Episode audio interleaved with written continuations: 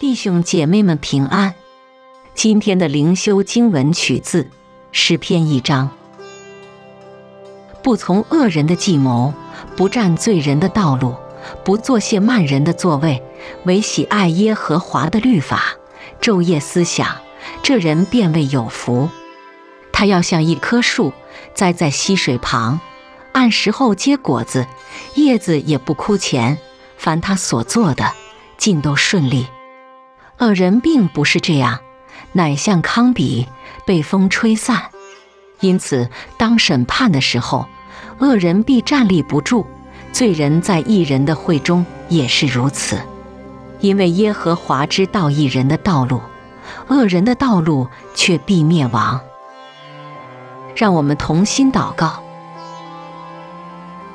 主上帝，求你保守我们，不要单靠自己的能力。相反的，帮助我们来信靠你。阿曼，主祝福你，以他的话语为乐，使你奉他的名结好果子，保守你免于恐惧和忧虑。今天的读经灵修是由 Growing Faith at Home 施工提供。